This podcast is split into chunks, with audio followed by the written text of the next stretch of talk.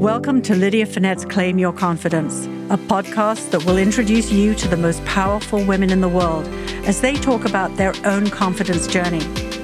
No matter what obstacles you face, Claim Your Confidence will inspire you, motivate you, and give you a roadmap to live the life you want. So, are you ready to claim your confidence? Welcome, everyone, to Claim Your Confidence. I'm Lydia Fenet, and as a Louisiana born woman, I could not be more excited about the guest who is here with me today. If you have been following along with women's basketball, then there really is only one name in the room, and that's Kim Mulkey. And she is sitting across from me in Newsstand Studios, and we are going to get right to our interview after a word from our sponsors. Welcome back to Claim Your Confidence.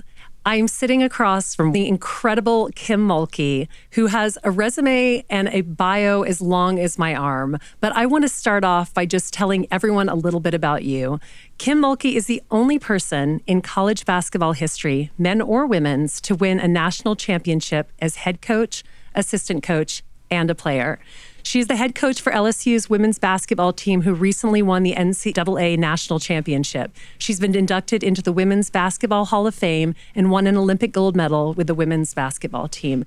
Kim, what an honor it is to have you here today. Thank you for being here with me. Well, I'm excited to be here and to listen to your mom introduce your show and to hear you talk. And now you got to listen to this little country girl from Louisiana. This is only in New York can these things happen. But thank you for having me. Thank you for being here. I found out that Kim was coming for two days and it took everything that I had, every contact that we had to make this happen. So I'm honored to have you here and I can't wait to dive in. So start at the beginning, Kim. You grew up in Louisiana. Tell us about where you grew up. Tell us about what it was like growing up near Tickfaw. Well, thank you for asking. Let's start where, where I was born. People really don't know, but I was born in Santa Ana, California. My father was finishing up the Marine Corps at El Toro, and I'm not even sure if El Toro is still in existence, but I was born there in St. Joseph's Hospital, Orange County. And then my father and mother moved back to Tangipahoa Parish. So you and I probably have to do a little deal on parishes because we're the only state that has parishes versus versus counties and grew up in Tangipahoa Parish. If you wrote me a letter,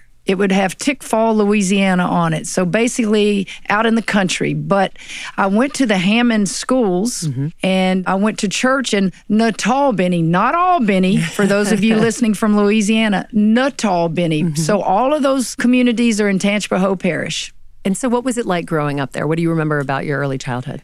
We didn't live in subdivisions. We didn't have street lights. We didn't have sidewalks. It was country living. Mm-hmm. My grandparents lived next door. As I used to say, I would walk through the pasture mm. and I would skip over the cow patties because they had cows. They were dairy farmers. Mm-hmm. My dad owned his own exterminating company, and my mother had her own beauty shop, which we don't call them beauty shops or beauticians anymore. They're hairdressers. So my mother was there in the home with us, and people would come and get their hair done. And just a wholesome country life. And I learned at an early age, following my dad, man, I like to compete. I would go to his little recreational softball games and basketball games, and I would always have a ball in my hand. Mm-hmm. And then when I was able, I think in fifth grade, to play Dixie Youth baseball with the guys, that was my first competition.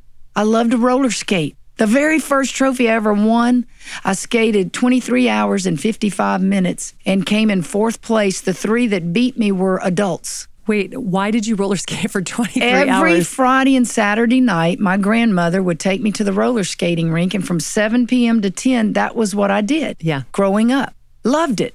They had a marathon, a competition, and what you did is you skated for so many hours, and then you would get a 10 minute break. During that last break, I must have been sleep skating and not realizing it. and if you, yeah, if you stop you're disqualified. And my grandfather walked into the rink and I just went up and started talking to him. And then I kind of woke up and said, I'm disqualified. But that was my first trophy. And I love roller skating. The roller skating was part of a competition, obviously, but softball was your first real competitive sport. Well, I played softball. You know, I would follow my dad's teams, and he did it for recreational reasons. And then he would play in the summer, not summer, but the rec there in Hammond, and mm-hmm. I would mm-hmm. just follow him. we really didn't have the bitty basketball and the summer softball for the little kids. Mm-hmm. So I never really got to do that. My first organized sport was as a 12 year old.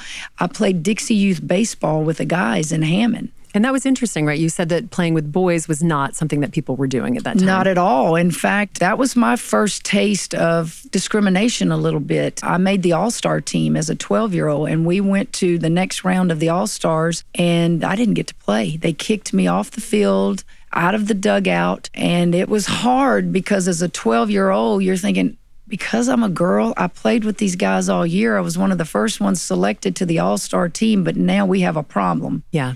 To make a long story short, I did what I was asked to do and stood outside the dugout. And now we know that girls can play Little League or Dixie Youth or mm-hmm. whatever it is. And the next two years after that, I played what was called Pony League, 13 and 14 year olds. And I moved to second base and made the All Star team as a second baseman my second year in Pony League and didn't have that issue when we made the All Star team. Stay in the dugout then. Yes, and could play. And then when did basketball become something? Because, you know, one thing that really struck me when I was reading about you, and I couldn't tell this from when I saw you on the court in Baton Rouge, but you're five four. So let's put that half on there. Five, four and a five, half. Five, four and a half. Okay. five, four and a half. And, and five, ten in heels, I think. Those are some serious heels. Yes. But I'm 5'11 mm-hmm. and was never talented at a basketball. But my entire life, people have said to me, Oh, you must have played basketball, to which I always reply, Well, not well, but yes, I did for a little bit. You were five four. How did this sport come into your life? I think I just played everything. You know, I didn't focus on basketball really until I guess you would say high school. Mm-hmm. I played it all softball, baseball. When I got to high school, I did things in track. I played softball, volleyball, all those sports. It was just competition and then loved. basketball was really at that time the only one that gave full scholarships. Mm-hmm. And so in the summers in high school, I played on AAU teams, mm-hmm. for lack of a better term, you'd say those traveling teams. Mm-hmm. And I did that both softball, I would travel with teams, and then I would do basketball. And that's what I did. I just loved to compete. I played shortstop on traveling softball teams. And then right after my senior year, I received a scholarship to Louisiana Tech, which mm-hmm. was the dominant program in Louisiana at the time. And of course, I did visit LSU growing up 40 minutes from the campus, but the best basketball in the early 80s was Louisiana Tech Lady Techsters. And we went to four Final Fours and won two national championships. And then I stayed and got talked into coaching. Mm-hmm. My degree is in business. I graduated summa cum laude with a business administration degree and played for Pat Summitt in the 84 Olympics. And after that, I won a postgraduate scholarship. I could have gone to any school that I wanted to. I just stayed at Louisiana Tech and was working on my MBA. Then president, he's now deceased, Dr. F.J. Taylor, sent campus police to find me in class and talked me into coaching. And I said, I will do it for you, Dr. Taylor, for one year. And the rest is history. So let me talk about all of those years of competitive sports because, I mean, you've just taken us through an incredible winning streak. And honestly, when you look through your resume and your bio, there's win after win after win. Were you confident in this entire time? Was this something that was building because of your time in team sports? I think somebody asked me this question recently and they said, Why do you carry yourself the way that you do? And I said, I would have to attribute that to two or three things. Your personality pretty much is what it is when you're born, but I think life's experiences make us who we are. Mm-hmm. And I think there's so many things looking back on my life that made me who I am. I think integration mm-hmm. hit in Louisiana and probably across the country. And I was going into second grade. Mm-hmm. And I remember vividly we're at school, who my teacher was, and sitting in that class the first day and go, Where is everybody? All of my cousins and everybody. Where is everybody? This doesn't look the same as first grade. And I remember coming back home and my mother, now you imagine this, sitting me down as what, seven and an eight year old, trying to explain what integration was and mm-hmm. what was going on and where my cousins and all these people were. What an impact for her and my dad to make that decision that you will stay in public school. Not only will you stay in public school, each year you're going to be bused to a different public school because each grade went to a different public school. Mm. And the impact that that had on me looking back now was just tremendous. Yeah. I think getting kicked out of the dugout. Yeah and you being put on a spot you don't have time to hide tears you got to be strong and then lastly i think you got to have a little bit of inner toughness and i think playing with the guys at a young age playing sports it made you tough it teaches you life's lessons because not everything is going to be hunky-dory Right. i'm not going to win a championship every year i'm not going to win every game you learn how to pick yourself up. You learn how to play with people that are not brought up like you. Mm-hmm. You learn different cultures. And I think through my schooling, the teachers, you learn so much from teachers. And that's the main reason my mother, other than that it was the right thing to do during integration, she said the best teachers are in the public schools. Yeah. And the impact those teachers, I can name every teacher, I can name every school. I'm 60 years old. I'm not supposed to remember all of that. Yeah. But it was so impactful. It's amazing because I had Deborah Roberts on who grew up in rural Georgia and she is black and was talking Yes. about exactly the same time in her life and going in as a woman who was black into an all white environment and the impact that that had on her. And she's the same age as you are. And the conversation was very much the same, but from the other side Right. about this completely different world, but also being able to rise up through it Right. um, into a completely different path than the one she expected. And you speak about your teachers, and she had one teacher that was very impactful for her. Was there any one person who stood out and really you can remember something they said or a confidence boost that they gave you? there's not one. They were Mm. all good and they all said things. I could probably quote some of the things each one of them said to me. Yeah. I just won't ever forget it. In fact, it's so amazing. I have not seen my eighth grade basketball coach. Mm-hmm. Eighth grade, we were undefeated. And I get a call from her nieces. She wants to see you. So she's coming to see me because she's so proud of me. I'm back in Louisiana. She still lives in Louisiana. She's still alive. And I'm thinking, wow, that's going to be fun to talk to her and see what I did Yeah. that I have forgotten that maybe I did. You know, I never spent the night away from home, not one time growing up. Wow. I never missed a day of school. Now, you know how sick kids are now, and you told don't bring them to school if they have the sniffles. Yeah. We didn't have those kind of worries growing up, and you know I had to go to school sick. Yeah.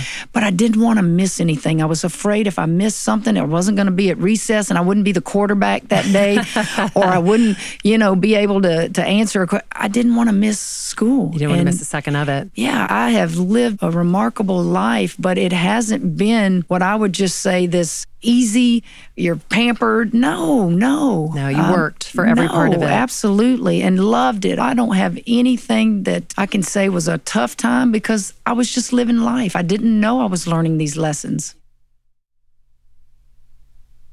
The year before the Olympics, there was another game that you didn't win, which seemed to actually be the first game that I can see that was of huge note that you did not win against the Soviets. You want to talk a little bit about that moment and what that might have felt like after so much success along well, the way? The 84 Olympics is the games I participated in, and it was in Los Angeles, and the Soviets boycotted. And the Mm-hmm. Reason they boycotted is that we boycotted, if you'll remember, the 80 Olympics. Right. So it was like, you did this, now we're going to do this. But we played the Soviet Union, and one of the all time tallest players, Uliana Semjonova, for those Soviet teams, was like, she's a legend. Mm-hmm. And I remember the first time I played against her, and I said, I'm going to take a charge on her running down the floor. She was seven foot two. Oh my gosh. She Wow. didn't sprint like a deer. It took her time to get down. But the competitiveness in me is like, I'm going to do everything I can to get her in foul trouble. Yeah.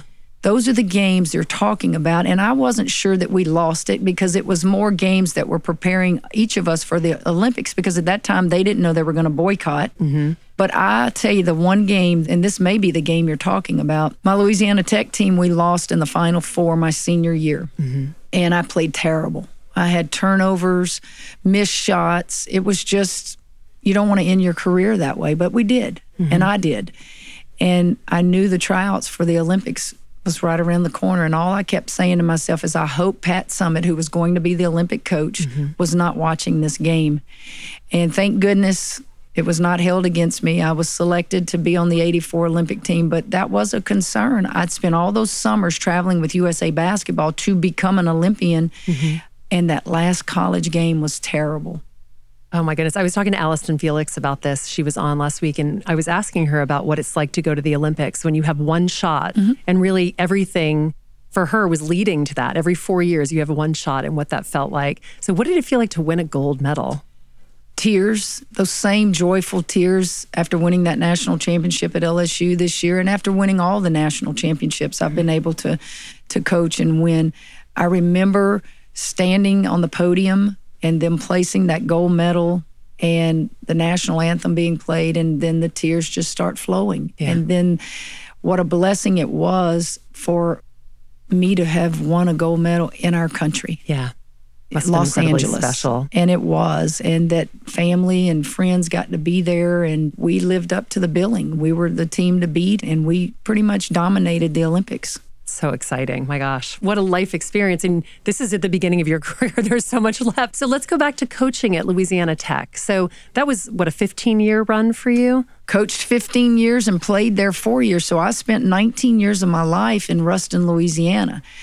18 years of my life in Southeast Louisiana. Yeah. And I had never been to North Louisiana until I went on my recruiting visit. You know, where we're from in Southeast Louisiana, it's flatlands, it's swamps, predominantly Catholic religion. Mm-hmm. And then I go north and I'm like, are we still in Louisiana? Yeah. Are you kidding me? Rolling hills. It almost has that East Texas feel to it, the Bible Belt. Very few Catholics up there. And I'm like, I can't believe we're in the same state. Yeah. And I spent 19 years, wonderful years in Ruston. What made you finally leave? And you'd never been the head coach, you were the associate head coach, is that correct? And so the next step for you is then Baylor, which seemed like an unlikely choice because at the time I think the record had been 7 to 20 the year Yes. before, is that correct? Yes. Why the jump? Well, here goes that confidence that you write about. Mm-hmm. I'd spent 15 years as an assistant and associate head coach. I thought I'm going to replace Leon Barmore, the head coach, someday. He will retire and I will stay right there. I'm very, very loyal. Mm-hmm. I'm, I'm really loyal to a fault. Yeah. I had three opportunities to leave when I was at Louisiana Tech to become a head coach. And I visited those places, and I don't want to use the word chickened out. I mm-hmm. just wasn't ready. Yeah. I'm comfortable. Yeah. I wasn't ready. Mm-hmm. They say you're going to know when you're ready. I was then ready in 2000. Coach Barmore even stepped down and retired to try to encourage me to stay. And I would have. But here's where decisions and principles come into play in your life. New president, Dan Reneau, offered me a three year contract to become the head coach. And I said, absolutely not. Five years will give me 20 years in the state retirement system. Mm-hmm. But more importantly, I'm following in the footsteps of a legend mm-hmm. you have to have security. It was about length of contract. It wasn't about money. Mm. And I explained all that to him. And I said, Our second assistant just left a year or two before and got a five year deal at Purdue. Mm-hmm. And five years, here I am, I'll stay Yeah. would not budge. I went and met him in person. I met with the AD and explained all of this, and he offered a four year. I said, no, That's not what I said. it will be five years. to repeat five or nothing. Yeah. I've turned three head jobs down uh-huh. for larger amounts of money.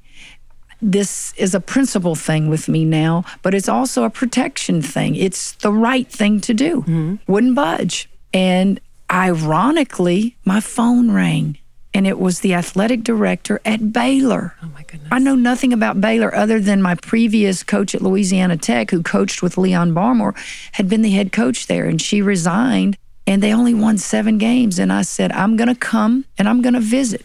But I need to tell you if Louisiana Tech offers me five years, I'm staying put. Yeah. I have children now. Yeah. I've got little kids now, Yeah. kindergarten and third grade. I'm a Louisiana girl. Yeah. And he said, Well, just come in case they don't. And I visited. We talked about contracts. He offers me the job. I wasn't going just to interview, or if I come, you're offering me the job so that I have a That I know, job right. somewhere. Yeah. He said yes. And I go back and I tell him, if I'm offered five years at Tech, I'm staying. Mm-hmm. But I'll let you know soon. And I came back to Louisiana Tech, met in the president's office, cried, got on my knees and begged for a five year contract with tears and snot flowing. and wouldn't budge. And I got up off of my knees, literally, now I'm not making this up. And out the door I walked and called the athletic director at Baylor mm-hmm. and spent 21 wonderful years at Baylor. Wow. I wonder how much they regret that at Louisiana Tech. Well, I want to say this Louisiana Tech is in my heart always. Yeah. That's my alma mater. yeah, of course. A decision that a leader at the university makes, he's entitled to that. Of course. Now, whether he would ever admit that he wished he would have done that, he doesn't have to admit it. Yeah. That was a decision he made. And leaders make decisions that they regret, and sometimes they don't admit it. Yeah. I've never lost the friendships that I had at Louisiana Tech. Yeah. We stay in touch.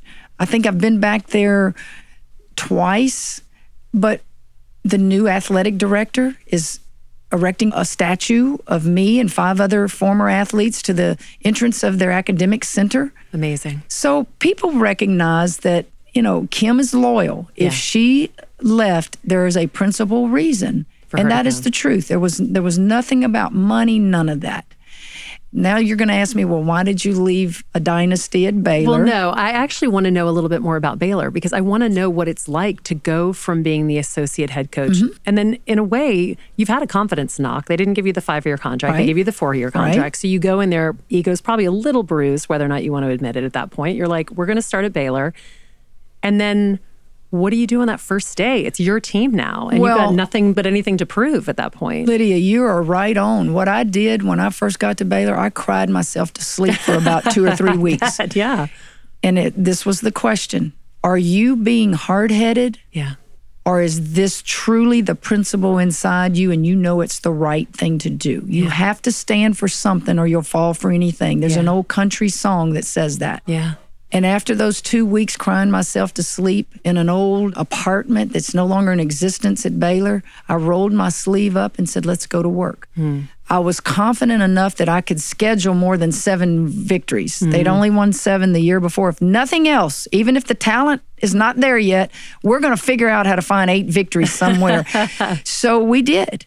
And we brought in talent that I call them sleepers mm. that nobody really had on their list as far as um, blue chippers or McDonald's. All we couldn't go get those players at that time. Yeah.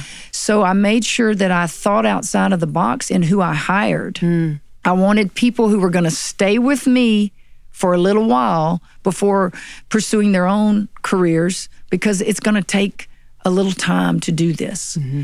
And man, two of those three assistants are still with me. All three would still be with me if I hadn't moved to Louisiana and one wanted to stay and be around his family and he's now a head coach somewhere. But I just needed continuity every day. I needed us to be on the same page. And we snuck up and won a championship in five years at Baylor. Oh, won our goodness. first championship. What a day that must have been for you. And you want to really get a good kick out of it? Guess who we beat to go win that national championship in 2005? The best team in the country was LSU. No, stop. in the semifinals, we played LSU. We were down 14 at half, came back and won the game, and then we beat Michigan State in the finals. Now, how crazy is that? That is crazy. But I guess, you know, you're playing with the best. So at some point you were going to encounter another team of that regard. Well, you know, the lesson I tell people about that first championship, and it's so true the most talented teams don't always win championships. Yeah. It's the team that's playing the best together at the right time, has a little luck, makes the right play at the right time because LSU was by far Yeah. the best team. They had Seimone Augustus, the mm-hmm. best player in the country, Sylvia Fowles, the best post player in the country, and Temeka Johnson, the best point guard. And I took one outfit to the Final Four because we didn't expect to beat them. We were just so elated to be in a Final Four. And then when we beat them, I had to Go shopping. well, ironically, Jennifer, one of my assistants who you've met, she stuffed an outfit in her suitcase that she saw on a mannequin in Dillard's in Waco, Texas. And that's what I wore. It was a baby blue suit. Oh my goodness. And I could fit in it. So I had fans and friends run out and find shoes to match it. And that's what I wore. Let's talk about your fashion for a second because I was going to ask this kind of at the end, but you know, I tell a story in both of my books about when I started as an auctioneer, I was following men who were always in black tie. So everyone always expects a male auctioneer on stage. And especially in the art world, they always expect a man in black tie. And so when I first started going out over 20 years ago on stage late at night, I would always wear black suits. Mm-hmm. You know, I had an Ann mm-hmm. Taylor loft suit, or just sure. Ann Taylor, I think at that point, that I wore every single night. As I became more confident in my skills, as I gained more confidence in what I was doing, I dropped all of that. Mm-hmm. And now, if you see me on stage, I think when I told you the first time I saw you out there on the court in your sequin outfit, I felt nothing but kinship because mm-hmm. I understand what it's like to use fashion almost as armor in a way. Yes. And I noticed that about you. So, where did the fashion start for you? Where did that become part of your legacy? Well, I'm going to back up a little bit. Let's go back to when we were talking about growing up and going to school. Uh-huh. Every August before school started, my mother and I would get in a vehicle and we would travel to Baton Rouge and go to Goudchaux's. Oh, yeah, of course. No longer there, yeah, but Goudchaux's. Yeah. And she and I would spend the whole day and I could pick out any clothes I wanted for school. And I'll never forget, I was always so conscious of money. Mm-hmm. And I'd say, Mom, can we afford this? Mom, are you okay? She would always say, pick out whatever you want. Now, I'm talking like elementary school.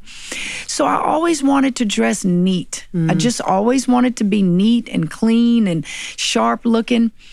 And that's never changed. Mm. When I was an assistant at Louisiana Tech, I used to wear skirts and dresses.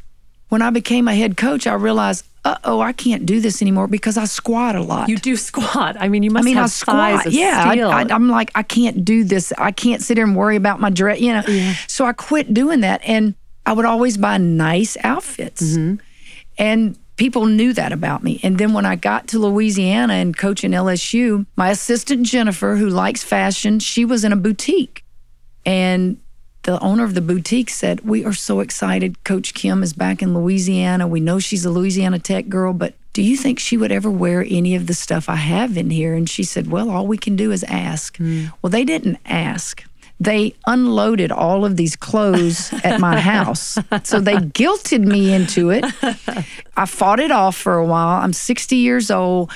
But, coach, you know, we love this in South Louisiana. We love feathers. We love leather. We love sequins. We so love true. sparkles. I mean, coach, so think true. about our culture here in yeah, Mardi, Mardi Gras. Gras yeah. And we, so it wasn't just the assistant and the boutique owner. Then it became the lady who did my hair and makeup. So I'm getting hit at, at all angles. And so I would try a little one. I'd say, okay, well, let's try this sparkly one. And mm. so Queen of Sparkles, she is an LSU graduate in chemical engineer. Mm. And she was working in the plants and got tired of looking at the overalls and the coveralls. And so she started just kind of dabbling in dressing up her overalls and her guys that work in the chemical engineering plants. And that's how she got her start. And now she's the owner of Queen of Sparkles. Oh my goodness. So we do that all last year. Well, this year it kind of just goes to a whole nother level. And they drop these jackets off from another LSU person who's in the fashionista world, but it's a little bit even more elevated. Yeah, feathers. and, and I'm like, no, can't do that. Come on, I'm 60 guys, I'll get laughed at. And they're like, no. And they made me think we become set in our ways as we get older.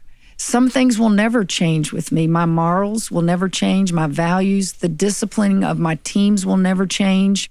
But you need to understand your team and your your players are changing. I can't coach some of these kids and motivate them the way I did 20 years ago. So they made me think along those lines of if you will wear things like this, you're going to attract people to your sport that don't give a flip about basketball. Mm. And I thought, hmm. But what I didn't want to happen is to be a distraction. Yeah. I want them to come and learn the game.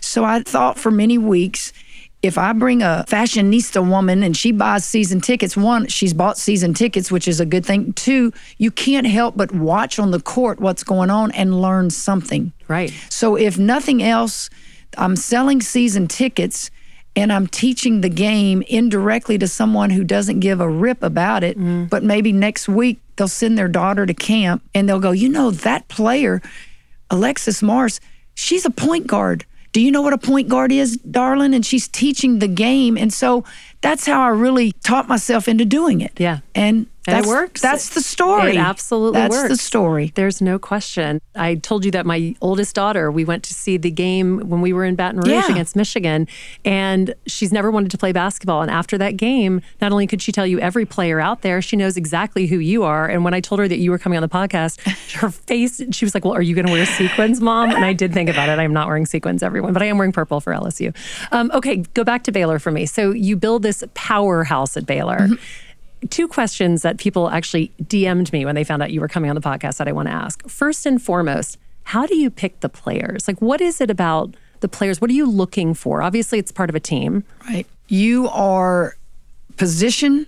What do we need? Do mm-hmm. we need more wing players, perimeter players, or those outside? Mm-hmm. Do I need a point guard?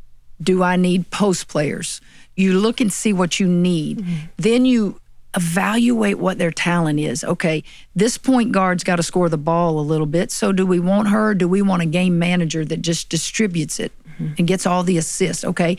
Do I want six five or bigger, or am I willing to take a face the basket post player that can take them off the dribble? You evaluate mm-hmm. their individual talents, and then you try to go, okay, which one do we need for our particular team? Mm-hmm. Role players are important. What's a role player? That's one that may not start, mm-hmm. but she comes in and makes a difference in the game. Mm-hmm. She's possibly got a three point shot, and nobody else in the country has that shot. Got it. She may not be quite good on defense, but we have to play her because she's a threat from the three. And if you're a threat from the three, then you're going to have to be guarded and you're going to open it up for Angel Reese not to be doubled and triple teamed all the time. Mm-hmm. So, role players are important. Good locker rooms are important. Now, that is a tricky one. Yeah, what does that because you can sit in homes, you can talk to guidance counselors, you can talk to principals, and you still may not know that kid. But then you also may know some instances of that kid having some trouble in the past, but you're willing to give them a second chance. Mm. Alexis Morris, I kicked her off my team at Baylor and she wins a national championship with me. Young people are going to make mistakes, Mm. but you have to feel confident in that they need you in their life and they want you in their life as their coach Yeah. chemistry is very important. Every team has problems. Every team. But see, y'all don't see that on the court. It's the coaches that can solve the problems in the locker room. What are the problems? It could be you have to discipline two players fighting. It could be breaking curfew. It could be not showing up for a tutor. It could be any of you. You can imagine what coaches have to deal with. College age students. Absolutely. Yeah. You're testing all the boundaries. And I always say this those coaches who don't look the other way, hmm. but solve it and hold them accountable are the ones that end up having great locker rooms. Hmm.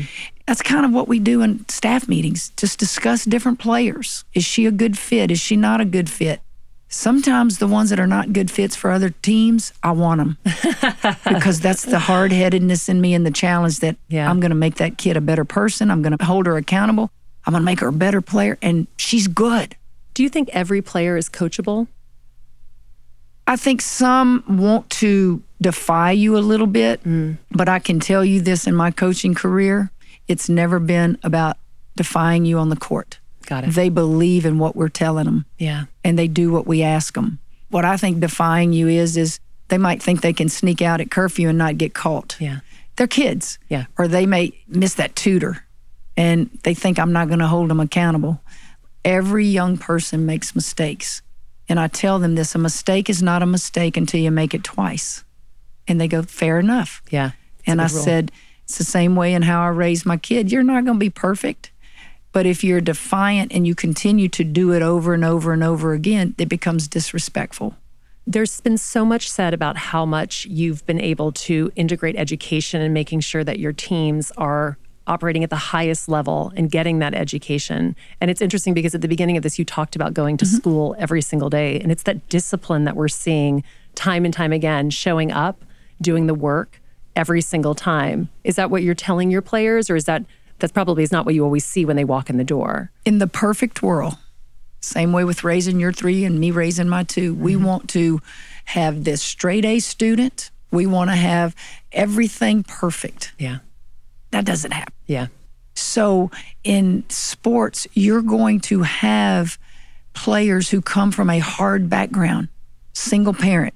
You're going to have those that come from two parent households, but they never pushed academics. Then you're going to have the perfect ones. Oh, yeah, straight A's. Stu- That's life. Yeah. It's real. Yeah. I take a little bit of all of it.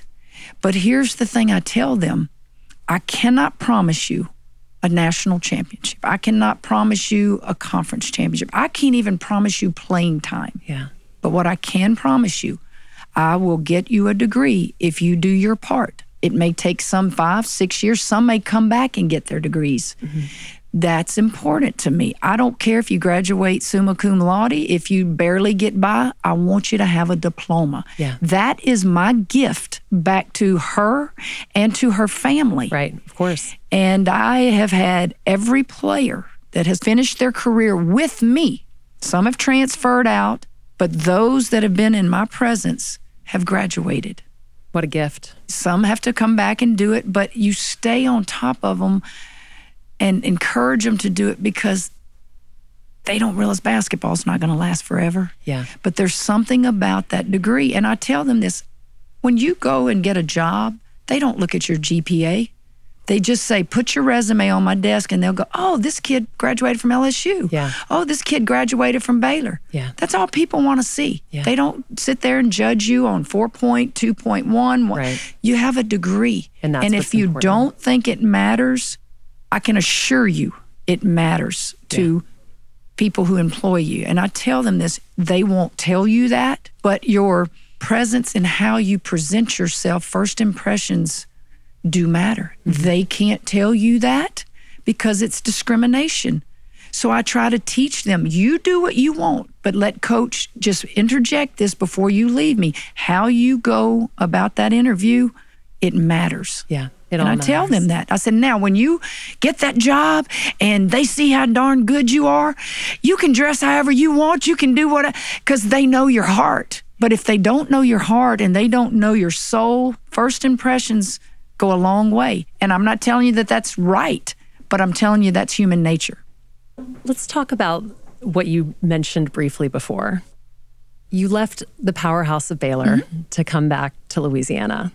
How did that happen? If we talk about a legacy, that could have been Baylor very easily. LSU, not a known quantity at that point in the same regard. So, what did that take? What was that call like? How did this start? I told you earlier, I'm loyal to a fault. I, meaning we, my coaches and players, we built a dynasty. 21 years at Baylor, 11 Big 12 championships in a row, and then another one or two along the way. 23 or 24 total Big 12 championships if you count the conference tournaments, three national championships. Coaches don't leave that. Yeah. So, how it all came about was the LSU job came open. I think people like gossiping and rumors and talking, and I would get phone calls and have you talked to LSU about? I said, no, I haven't. You know, I'm not looking to leave. I'm well taken care of at Baylor. I don't think LSU would make that kind of commitment that Baylor has done. My kids, you know, are grown now, but it was a gut feeling that didn't happen overnight. It was something that felt right. And I waited about six days until I could get my players back on campus. I met with the athletic director at Baylor. I listened to the athletic director at LSU. The LSU AD didn't have to talk long. What is he going to tell me, Yeah. Lydia, about Louisiana? yeah. You can't tell me anything about that state. I know everything about it. The conversation with the Baylor athletic director lasted about 40 minutes. And I realized after meeting with him that I need to go back to Louisiana. Yeah. Without going into details, it wasn't a bad conversation. It was just what I was looking for out of his mouth never came. And it just tells you, okay, it's time to go. Yeah. The hardest part was telling the team. Yeah, I'm sure. It lasted five minutes because there was nothing more to say. Tears were flowing. Yeah. I couldn't make them understand. And I just told them, I'm going home. Yeah. That was all I've told the media. I'm going home. Yeah. Uh, I'm not going back to take care of a parent that's older and ill. I'm not going back because LSU's my alma mater. The state of Louisiana is my home, and I was going back home. Well, let's just go to the Final Four moment. When you find yourself in the Final Four, did you expect nine players who were not returning? They were all new. One returning player, is that correct? One starter One returning, starter. and a couple of kids that didn't get to play very much, but were so valuable to our team. No, heavens no. I thought when we won it within five years at Baylor was ridiculous.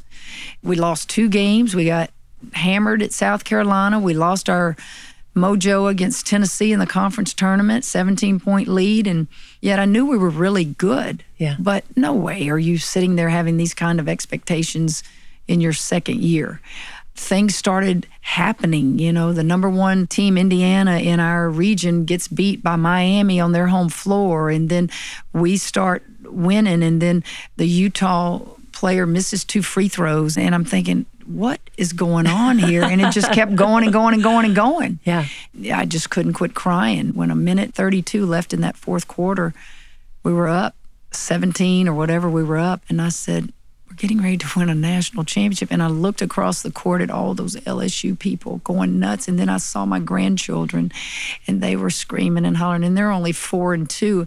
I lost it. I know. I remember seeing that Oh, on I TV. lost It. it. was so great. And I was trying to fight it off. You know, I'm an ugly crier. No, I don't stop. cry much, but when it comes, it's not one of these sniffles. It's like, ah, it was But ter- it's so great. It's such amazing emotion. You know, it's so wonderful to see somebody who's overwhelmed because I think that's how we all felt. And I told you when you walked in here, I didn't really know anything about the women's basketball program at LSU. I was home visiting my parents in March for spring break, and our neighbor was taking their daughter. I have two daughters and a son. And I said, Oh, well, we'll come too. And we walked in, and my mother had talked about you. My mother, who is British and I don't think has ever watched a basketball game in her life, talked about you with such reverence. And we walked into our seats, and I remember you coming on the court and these incredible women coming out there and winning that game. And I loved how they kept coming back to you and they were looking to you for guidance. and, yeah. you know, when we think about women at this age, in their college age, it's such a formative time. It's such a difficult time Mm-hmm. in the world that we live in. I mean, social media is so vicious. What would you say? to someone who is that age? What do you say to your players to motivate them and to remind them to be confident in who they are? Well, I think who I am makes them confident. They watch how I react to things, they watch how I motivate, they watch how I get on them. And you're basically treating them and doing things that you would do to your own children. Yeah. And I have people around me, Lydia. I don't want to learn social media. I have zero accounts. We have accounts that have my name on it, Yeah. but that's what my assistants control. I don't want to learn that. It's vicious, it's awful. I get it, but I'm not going to spend time doing that. But I do understand that's who they are and part of their life. I want them to be who they are, but I want them to leave me and go, I remember her saying this was going to happen in our lives. And what did she do in that moment when it happened in her life? If it's divorce, I'm divorced. Mm. I won't ever get over that. I feel like a failure. Mm. But I had to pick myself back up and make sure my own two children understand I'm a big proponent of marriage and you're not going to be a statistic. And teach them. I don't want them to feel like they've got to be me. Be who you are. Yeah. But there are things that you can take from my personality so that when I'm no longer in your life every day, you might can remember something that helped us get through it as a team. Yeah. And that's what you try to do. And the worst thing coaches and leaders can do is don't be prepared. Yeah. I ne- and you know we've all had bad teachers, we've all had bad coaches. I just always wanted to be prepared Yeah. because you can't hoodwink young people. Yeah. You look them in the eye and you let them feel you. I think the greatest compliment that I hear from them is that lady is real. Yeah. So I take that as they allow me to say things to them that a lot of coaches are afraid to say. Mm-hmm.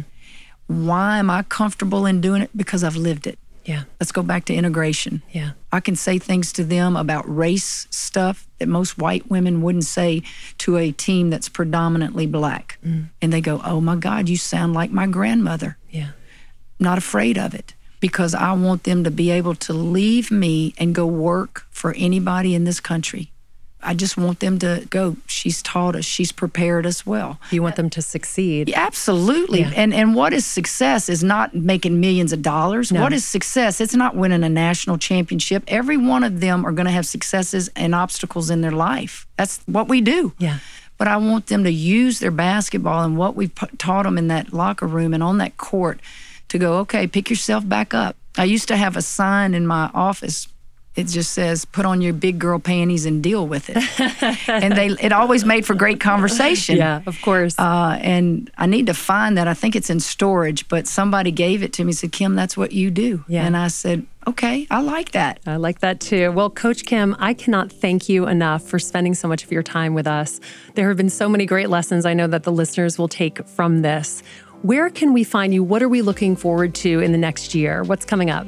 Well, we're in the off season now. Uh, I'm not a coach that gathers her team and man, we work for six to eight weeks in the summer. No, because we have players that are going to be invited to USA tryouts for different teams. Uh, I have freshmen that are going to be coming in and they're going to be scared and homesick. So we kind of take the summer months and do some individual work on the court with players. But this is my time to get away and relax and be with my family. And our season is so long. Yeah. I don't want to burn out. I don't want them to burn out. So we're in the off season. Next year, of course, we're going to be one that's Chasing that national Uh, championship yeah, uh, round yeah, we are, and Yeah. we're going to be talented, but Yeah. we're not going to be the same team. Bringing in new transfers Right. from other schools that are talented, and I've got to get them all in that locker room in August. Yeah. And uh, see if we can't uh, continue to do what we're doing. It's fun. It Well, is fun. We are going to be cheering for you all the way. I can't thank you enough. And for those who are listening in, I've had such a wonderful time talking to Coach Kim Mulkey. Just won the national championships for the LSU women's basketball team. And I'll leave you with this one thought What are you going to do to be real, like Coach Kim? The next time you're in a situation where you're thinking about maybe not saying the truth, what if you tried the opposite?